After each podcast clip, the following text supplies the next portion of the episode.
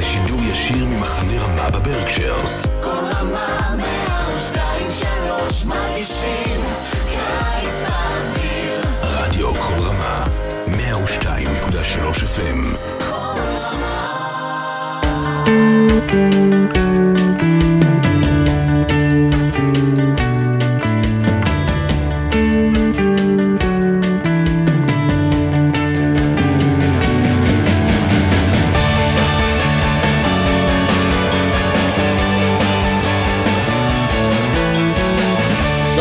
welcome to another edition of Parsha Talk with Rabbi Elliot Malomet in Highland Park, New Jersey, the Highland Park Conservative Temple Congregation Anshe Emeth. And joining me, my good friends, Rabbi Barry J. Chesler, Solomon Schechter School at Long Island, and Rabbi Jeremy Kalmanofsky in New York City. Ansche Chesed, it's great to see you.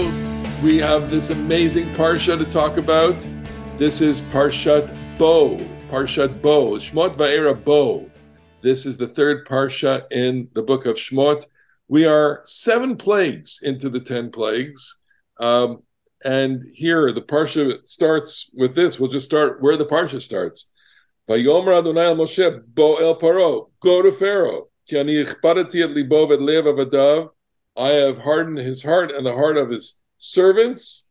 Laman shiti ototai ela so that my signs, my wonders can be present in front of him. I, you know what? I wanted to kind of go, you know, take a little bit of a 30,000 look and ask what may be an obvious question, at least to me.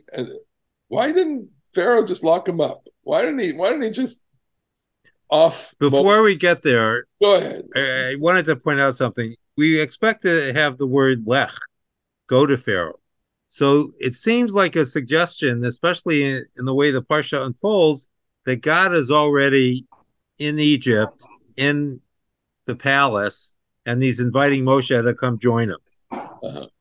in front of Pharaoh.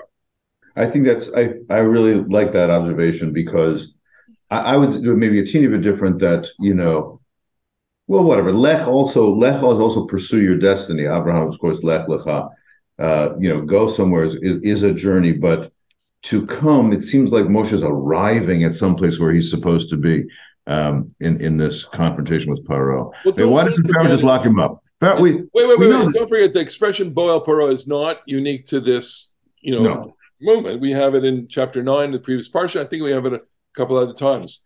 And Yeah. the partial, but but I love I love the drush on on that. the, the, nu- the nuance Oh, on coming is okay. So why doesn't Pharaoh just lock him up? We, as a matter of fact, not only do we, you know, not only would that make a certain amount of logic, uh, you know, especially in, in American life and and even in Israel, where people are their opponents should be locked up. Everyone should be locked up.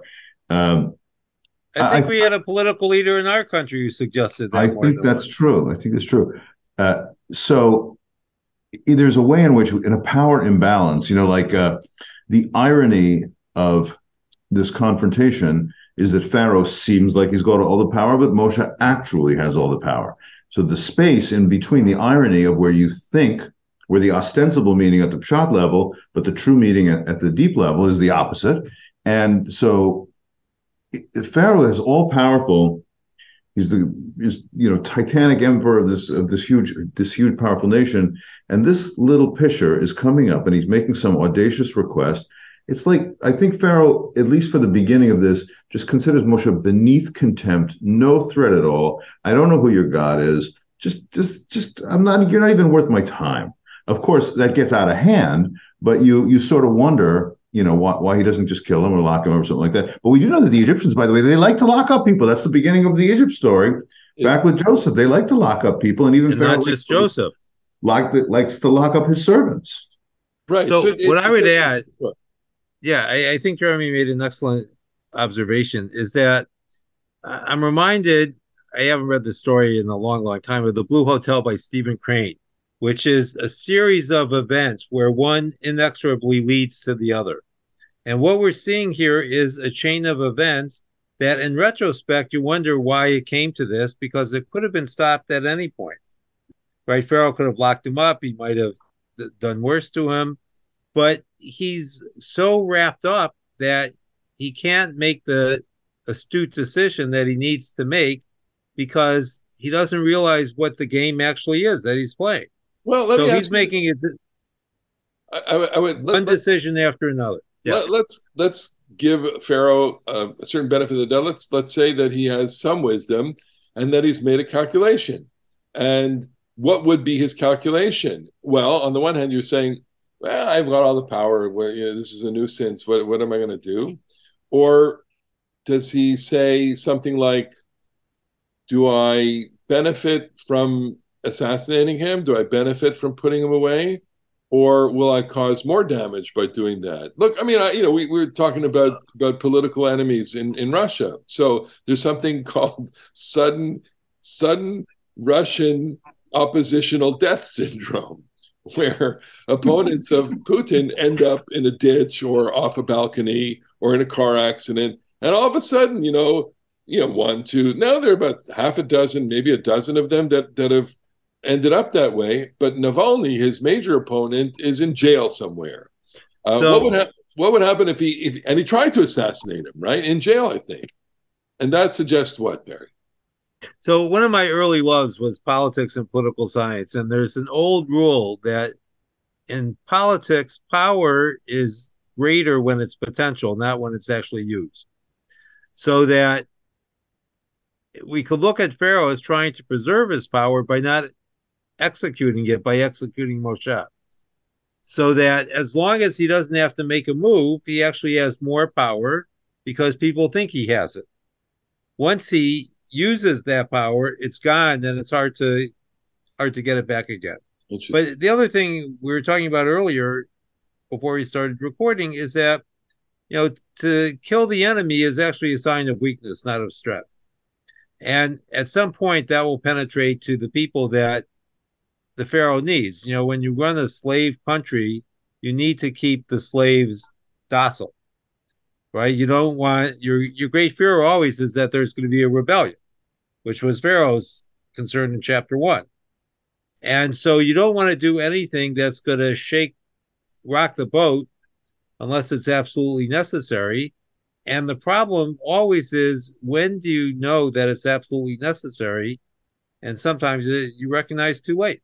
Well, is it ever effective? Is is political assassination ever an effective tool? I mean, Well, I you think imagine a well scenario. They, he doesn't have the ability to crush the entire population. The population would have gone crazy. They could have. You know, you, it's it's funny that you that we're having this conversation now because over the years, uh, the three of us have many times talked about, you know, politics and the security situation and and the violence in Israel, and we have, you know, maybe generally speaking, Elliot has been a little bit more hawkish on some of these things than than than than me or Barry, but Israel is a country that that engages in political assassination, and sometimes I kind of like feel pleased to hear it. Like I don't mind that the Hamas guys or the Islamic Jihad guys don't go to bed feeling confident. I, I like that they that they go to bed feeling nervous, and um, and and yet it can also be the argument that you just made, which is like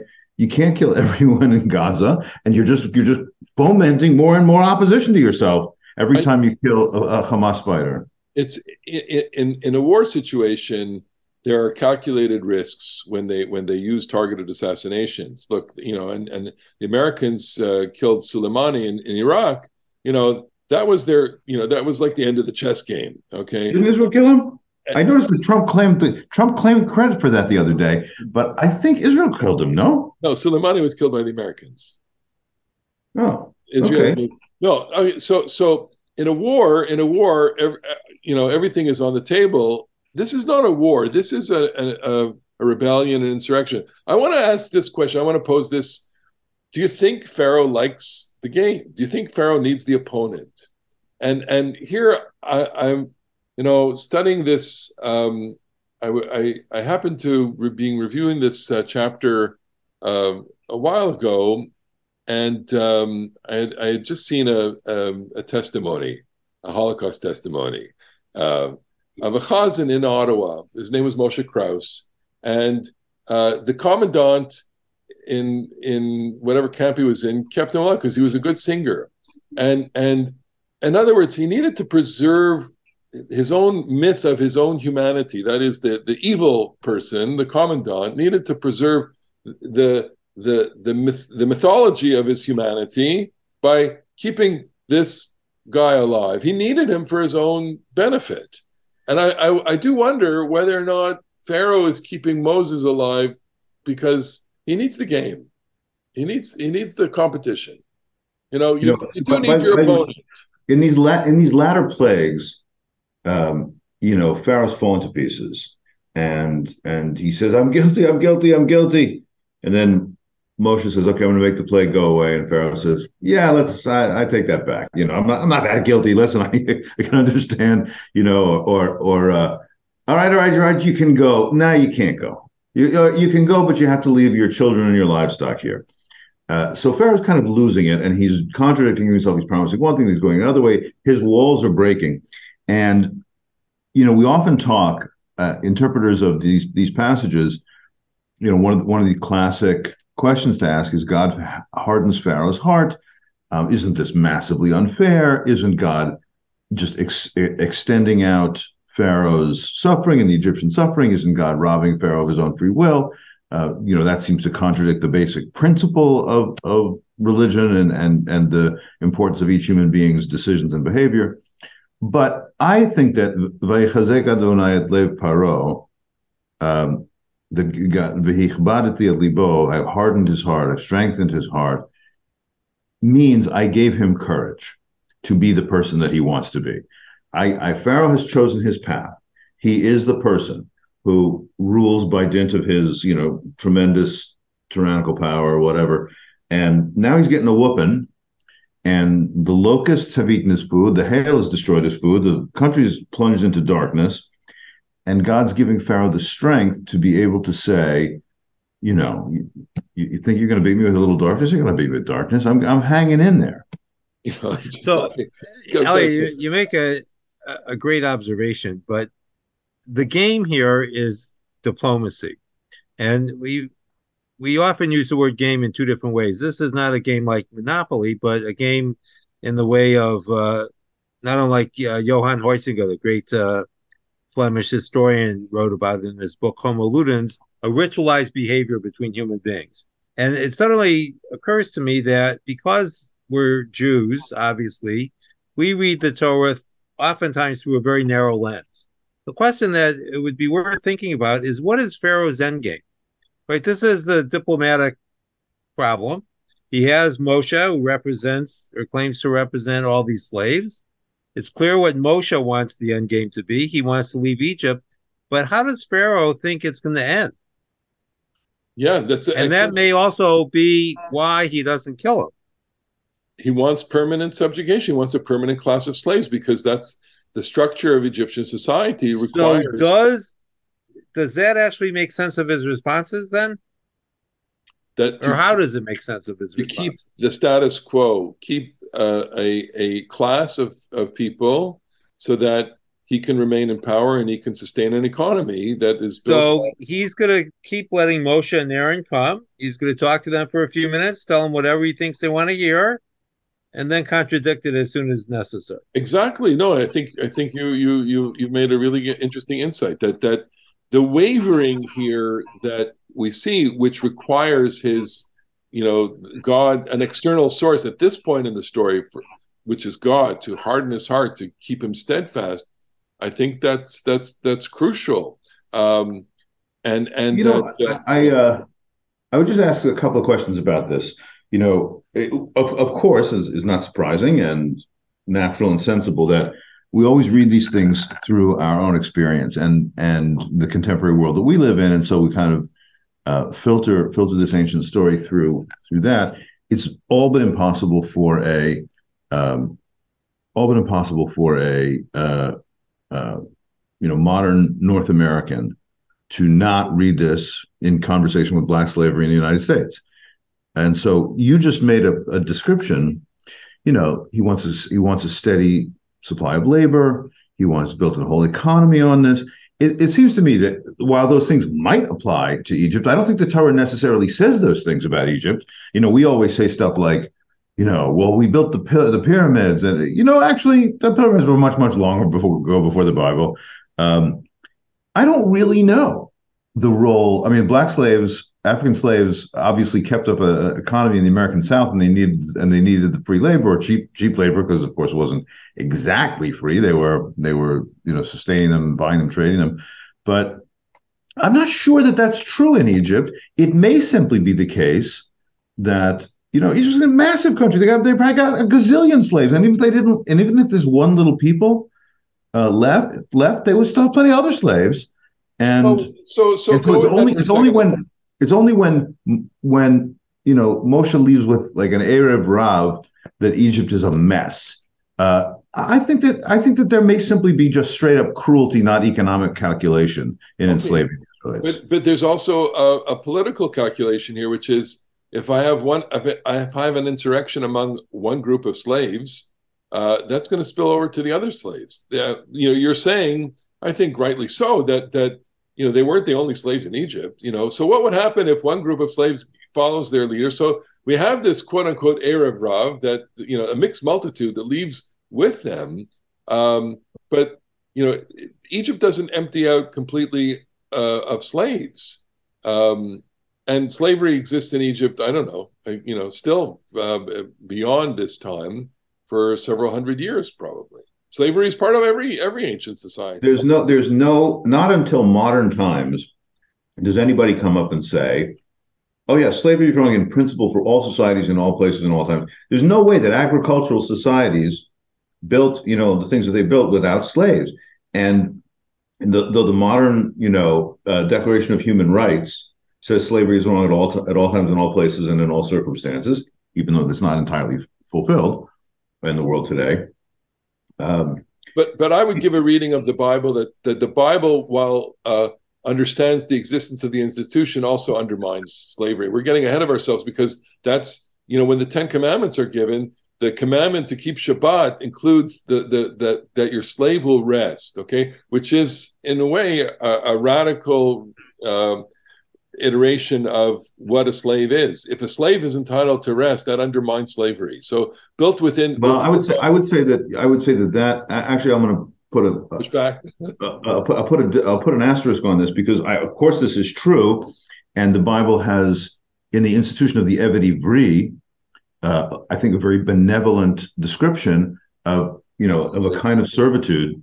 But I also think that it treats. I mean, th- this is there's no chidush. Maimonides says that Maimonides says straight up that the Bible's description of the Eved Kanani, the non-Jewish slave, is not befitting the, the kindness of the Israelite people, the Jewish people. And so it, it is permitted, and we shouldn't behave that way, and we should cultivate a kindness. So I, I think it is ameliorated, and ameliorated is the way the Bible is. The Bible is not, you know, the Bible is not Mao. It's not we must wipe away the past and start anew. It's the Bible is let's make the world better tomorrow than it was today. Okay, so let's move to the to the next plague. We have the plague of locusts, and after the plague of locusts, we have the uh, the warning for the plague of of darkness. God says to Moses, "Spread your hand over the sky." And there shall be darkness on the land of Egypt. We talked about that last, and you should you're going to feel feel this darkness. So Moses does this is darkness for three days. Velora ish, velora u ish and one man didn't see his brother. Ish mitachtav, and a man didn't get under from from out from under him for three days. Shlosha yamim l'chol b'nei Yisrael or. But the Israelites had light in there. It's such a gorgeous, gorgeous verse. Right? So much, so much, um, so many lovely sermons on the fact that there's light among the Jews, but there's not light among the Egyptians. But I want to go beyond this. Pharaoh's heart gets hardened again by Chazek Adonai Lev Paro, and uh, you know he he refuses to let Moses go. And Moses and he says to Moses, "Lech me'alai, lech, get out of here." Instead of bo, lech, ishamer lecha, be warned. Al tosef rot panai, do not see my face again. Ki rotcha panai tamut. Now he's saying, the next time you see me, if you see me, you will die. Okay. Moses says, "Yeah, that's Nicely that's said.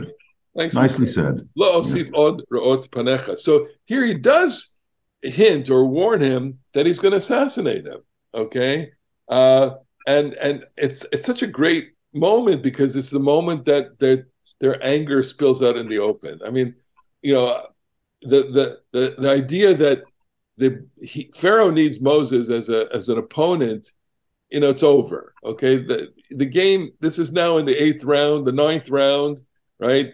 And and he's had enough of him. You're not going to see, and of course, there's irony because we know the rest of the story. The rest of the story, he does come and see Pharaoh's again, and Pharaoh chases after him, and um, and then kicks him out, sends him out. But I, I just want to get your your reaction. Well, well the, the, the fact that, by the way, you know, your your conjecture that that maybe Pharaoh needs Moshe in some respect is is perhaps borne out with the fact that uh, in the next parsha they're going to chase him down. So yeah. because now now the Israelites leave and Paro's guys, oh my, God, what do we do? Uh, we got to go back and get him, and, and that would that would bear out the idea that you that Pharaoh somehow is dependent upon this tension. Yeah. So what I would like to suggest is that the the tenth plague is the great equalizer. So what we've seen in the first nine plagues is that Pharaoh is removed pretty much from his people. They suffer plenty, but we don't really experience Pharaoh suffering at all from any of the plagues that have afflicted Egypt. You know, we don't see him with any skin disease and him crying for food or mm-hmm. not wondering what kind of water there is to drink. But once the firstborn are killed, the Pharaoh becomes just like every other Egyptian. And his house, which is the palace, of course, of the monarch, is just like any hovel in Egypt where there's a dead child. And I think the the force of the statement is that when Moses says, Yes, it's true, I will not see your face again, it means I will not see you as Pharaoh any longer because Pharaoh, and then what makes sense of Pharaoh chasing after him is that he realizes that he has to reclaim his status as Pharaoh. He has to do something militaristic because a Pharaoh letting a slave people go because he lost the contest with their God. Well, you don't really recover from that, do you? No, uh, this is this is humiliating for him. This is beyond humiliating. It's also you know desolation. There's destruction and death everywhere. The um, the, uh, the the poetic quality of the narrative is really quite strong. So i'm reading in chapter 12 verse 29 yes. Now it's midnight. And you know it's midnight because they're having a seder because it's a seder. They're sitting up waiting. Uh, God strikes down every firstborn in the land of Egypt paro hayoshev kiso from the from the firstborn of Pharaoh who sits upon the uh, throne. Ad bechor hashavia shebevet habor down to the firstborn of the prisoner in in the jail. Bechol bechor bechol behema and every animal firstborn. And I this line which really strikes me as you know packed with poetic power. Vayakum paro laila and Pharaoh rises in the night. Hu v'chol avadav he and all the servants, v'chol Mitzrayim, and all of Egypt,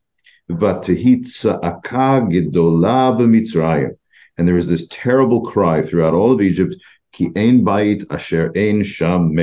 There is no house in which there is not at least one one dead person.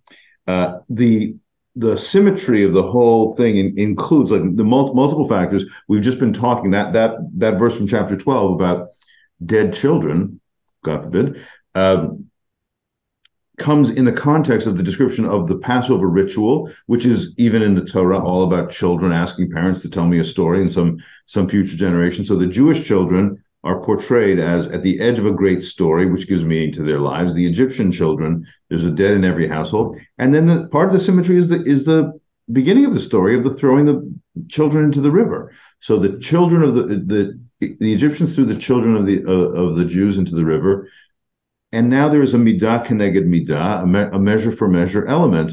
You know, I think in my experience in the synagogue rabbin in the United States, we American Jews who are comfortable, who's you know we, are striking distance of the Shoah and people that we know who suffered tremendously, but we're not we're not good for like let's punish our enemies and make them squeal. But this this passage does consider that all these plagues and all this suffering and all of the um, you know all of the the especially the plague of the of the firstborn is just in the Torah's storytelling appears to be uh, just compensation for uh, for all the Egyptian torture. It's like perhaps another American uh, reference, you know, the Abraham Lincoln's second inaugural, in which he said, "Every drop of blood spilled in this war is for every drop of blood drawn by the lash of slavery." Uh, you know, that I, I, think that's how the story is being told. So there's, so there's to put a poetic go ahead the symmetry slant the symmetry, to it. Yeah. What we would say is that because the Egyptians have been unable or refused to hear the outcry of the Israelites, they will cry themselves and no one will hear them. Well, so so here I want to that's the midah keneged midah. So could you could you then read Pharaoh's action as a as finally the act of a leader, which is when when you just read Jeremy, he aimed by the Sharon Shamed, which which I you know admit sends a chill down every spine, right? There was no household in which there was not a dead body. Then the next verse, Vaikra Moshe Aaron. So he is summoning them to his palace, basically, is that an act of leadership, an act of desperation? In other words, is he now taking control of the situation and saying, "Okay, go, kumu su'u mitoch ami, get up, get leave my people, gamatem gamane Israel, you and the children of Israel, uluchu avdu Adonai kidaberchem, go out as you said, and don't forget there." You know, we have a different reading of, of what's going on at night. There, I, I believe that they're still preparing the korban pesach, that they haven't eaten it, you know, because of the timing. This is midnight. At midnight, you know, they they they they, they were probably just sitting down, and the the proof of this is that they leave with the dough unbaked, and they don't bake it till the following morning, which is in this this week's parsha.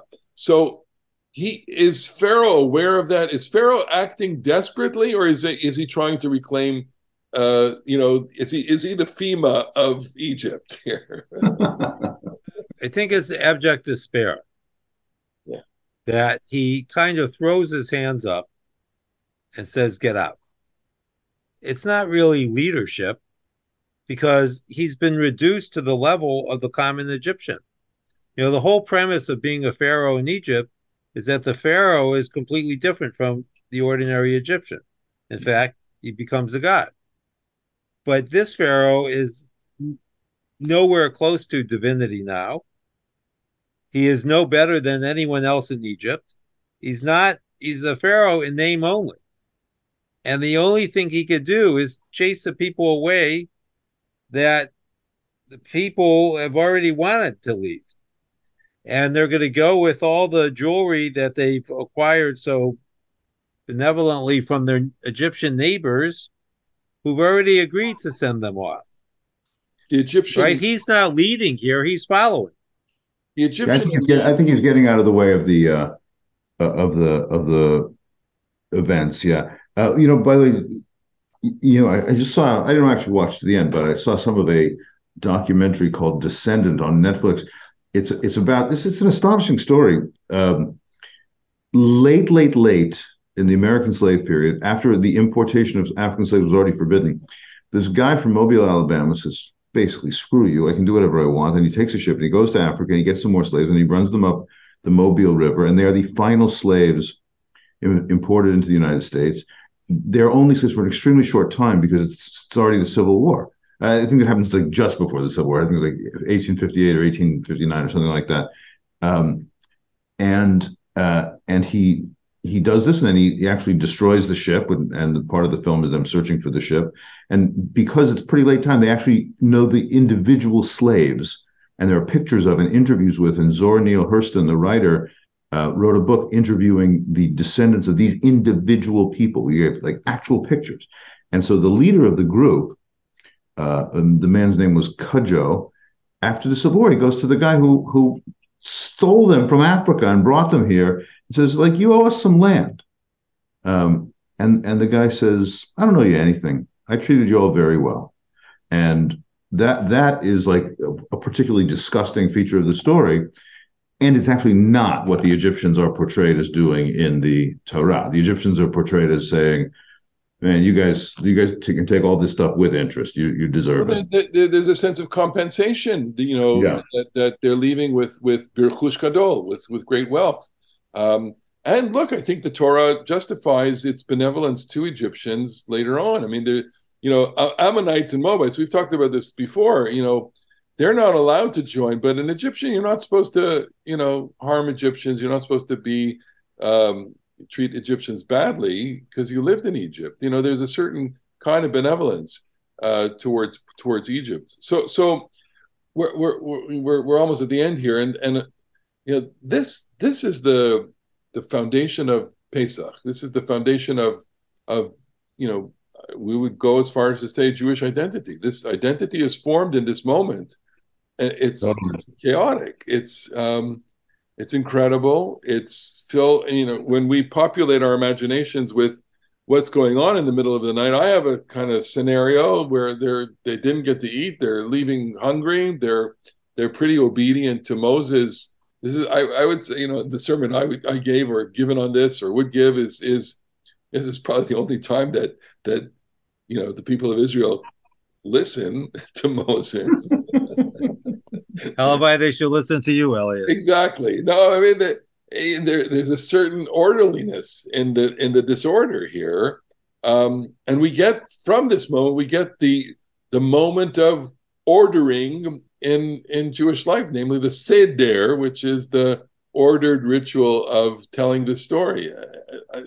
But we also get the creation of the religion because the religious piece of Judaism is that redemption can only come from the hand of God.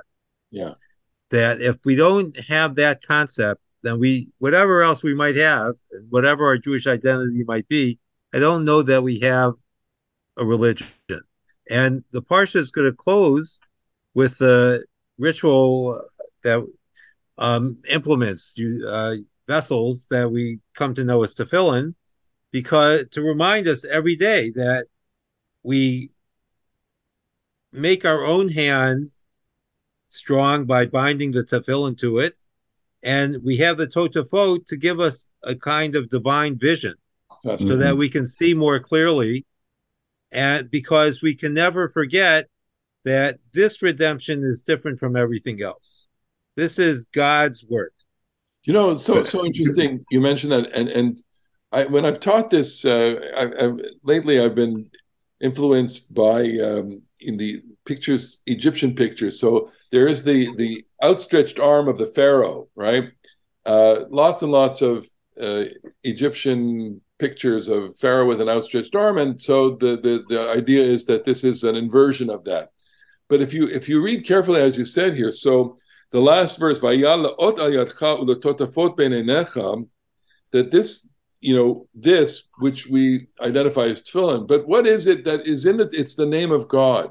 So, you know, by by by binding the name of God to your flesh, which was what we do with tefillin, we are we are saying this is our power. This is, you know, this is what gives us power. We we become literally the bearers of God's name, the bearers of a text on our body. Um, I, I, you know, there's no well, there's actually one more physical mitzvah than tefillin that is worn on the body. Okay, well, At least in principle, in principle, that mitzvah is only for half half half the, the human species or half the Jewish people. But but the other one, we've done our best as conservative Jews to ask the ask the women to put on the tefillin. It hasn't really worked, but you know, we didn't legislate No. the other one for them.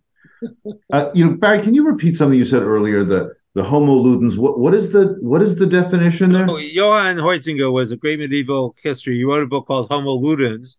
Know, this was at a time when people were trying to figure out what made human beings unique. And, you know, man, the tool maker. So Huizinga said it's man, the games player. It uh-huh. was someone, you know, because what people do is create rituals, and the meaning of a ritual is in doing the ritual, right? Baseball, for example, has no transcendent significance. It's kind of a silly game if you don't know the rules, but we invest it with meaning and it becomes our game.